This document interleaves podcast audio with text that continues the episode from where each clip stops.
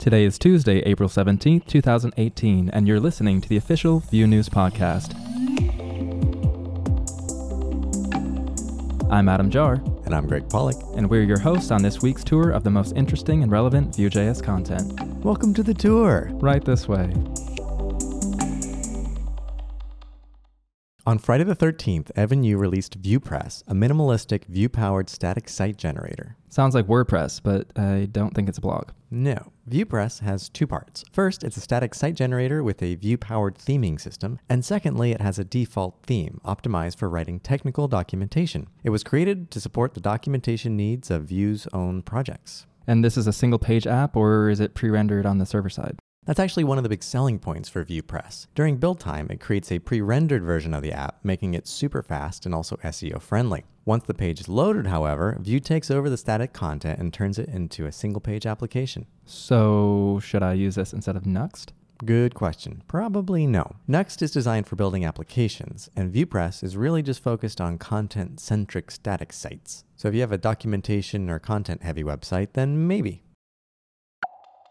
You may have heard of Django Girls for Python or NG Girls for Angular. These are initiatives to help introduce women to programming, and they serve as communities for women programmers in those frameworks. Thanks to Jen Looper, the Vue community now has Vue Vixens. It's great to see members of the Vue community creating diversity and inclusion initiatives. What will Vue Vixens be focusing on? Well, they have a three-prong approach. They have a selection of mini workshops that can be done as a breakfast or lunch and learn activity. They offer free full-day workshops associated with conferences, as well as consultation and management for conference diversity initiatives, including the creation of a scholarship fund to help attendees offset their conference travel and hotel costs. They've already participated in the Amsterdam and US-based Vue conferences, so keep an eye on all the great work they're doing.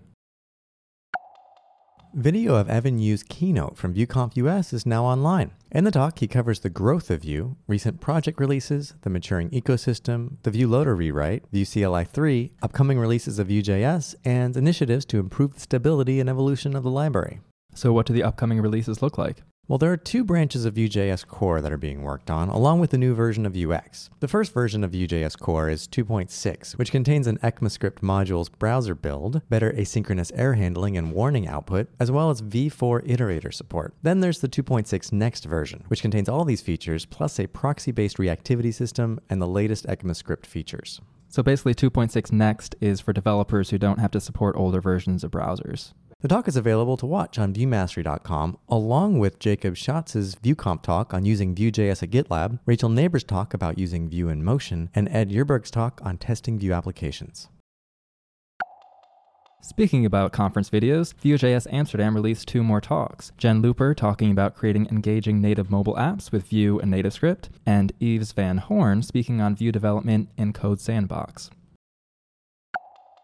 If you're a fan of podcasts like this one, we also want to make sure that you know about the new Views on View podcast created by Charles Max Wood. He interviews a few people you might know, including Evan Yu, Chris Fritz, and Ramsey Lanier. If you need to integrate your Vue app with Google Maps to implement an Airbnb-type interface, the folks over at JetRuby Agency recently posted an article showing how they did just that to create a website called RB Malta. Creating points on a map and synchronizing them with a list, with the ability to filter that list, it's not a small task. No, it's not. So it's great to see more examples of how to implement this using Vue.js. If you're a Vue developer, you're very familiar with how to do list rendering. Yeah, the V4 directive. But if you're new to Vue, there's a CSS Tricks article by Hassan Jirda that covers how to use this directive. It also goes into detail about using the special key attribute when rendering lists. Do you know why that's so important, Greg?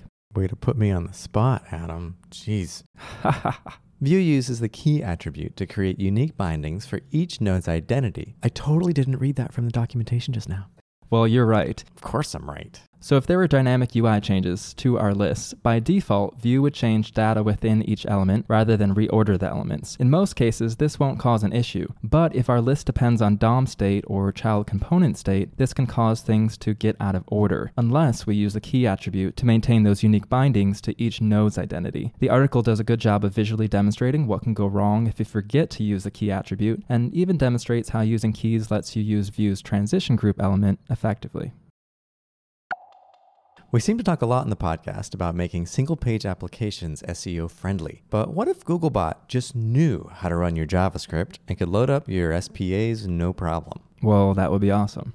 And what if I told you that Googlebot has known how to run your JavaScript and render your SPA starting in 2014? Well, I would call you a liar. Yeah, I didn't realize this either, but it turns out that Googlebot indeed, when loading an SPA, runs asynchronous JavaScript and will wait at least 20 seconds for a call to complete. So it's going to render it correctly. Well, wait, so then why are we doing all this server-side rendering and pre-rendering for SEO? It's a good question. And in an article this week, Anthony Gore goes over the facts. Which are? Well, you shouldn't trust that Googlebot will be infallible. There may be edge cases where it can't load your page.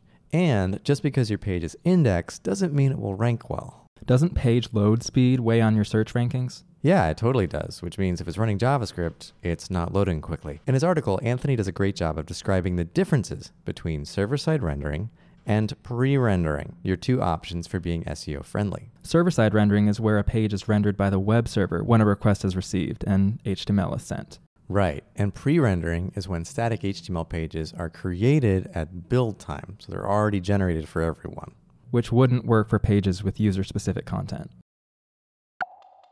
If you're switching to Vue from another language or framework, you may be interested in reading this week's article about how newcomers to Vue leverage the framework along with Vuetify to go from wireframe to working website. The writer shares about his development experience, some pitfalls he ran into, and what he enjoyed. And what pitfalls did he run into? He discovers some of the known caveats with array change detection. For example, Vue can't detect when you try to directly reset an item within an array by setting its index equal to a new value. And you can't modify the length of an array with code like ArrayName.length equals new length. There are pretty simple workarounds, but if you aren't aware of these caveats yet, this could cost you some development time. True. So what do you enjoy about using Vue? Well, he found Vue's template syntax intuitive, along with how easy it is to reuse code with Vue components, and he appreciated how helpful the third-party Vue ecosystem can be, with libraries such as Vue Markdown, which he used. Creating advanced forms, especially with multiselects, can be a pain. It's a good thing Damien Dulish created a multiselect library for us. Yeah, and this week, Hugo Caniero wrote up a great tutorial showing how he used the Vue Multiselect library to create a form that allows users to search through a database of options, select multiple results to add to a list, with the ability to delete selected options. Definitely check it out if you need to implement multiselect anytime soon. If you're interested in learning how to set up Nuxt with WordPress REST API, we've got the article for you. In Alessandro Giordo's Medium article, he explores the initial setup, the folder structure, how to incorporate Vuex, how to specify which parts of your app to render on the client side, how to import plugins, and he ends with showing you how to do a quick and simple deployment. Lastly, if you're still getting started with Vue, Alex Brown wrote up a simplistic tutorial where you get to build a VueTube, a very basic YouTube clone. So what all does he cover? Just the basics from using the CLI, displaying data, adding style, creating methods, and listening for events. Thank you for joining us on the official Vue News Podcast. We'll see you next week as we cover the latest news and tutorials in the Vue community. Also, this Thursday, Vue Mastery will be releasing VueConf US talks, this time from Sarah Dresner, John Lindquist, and Jen Looper. So keep an eye out for those.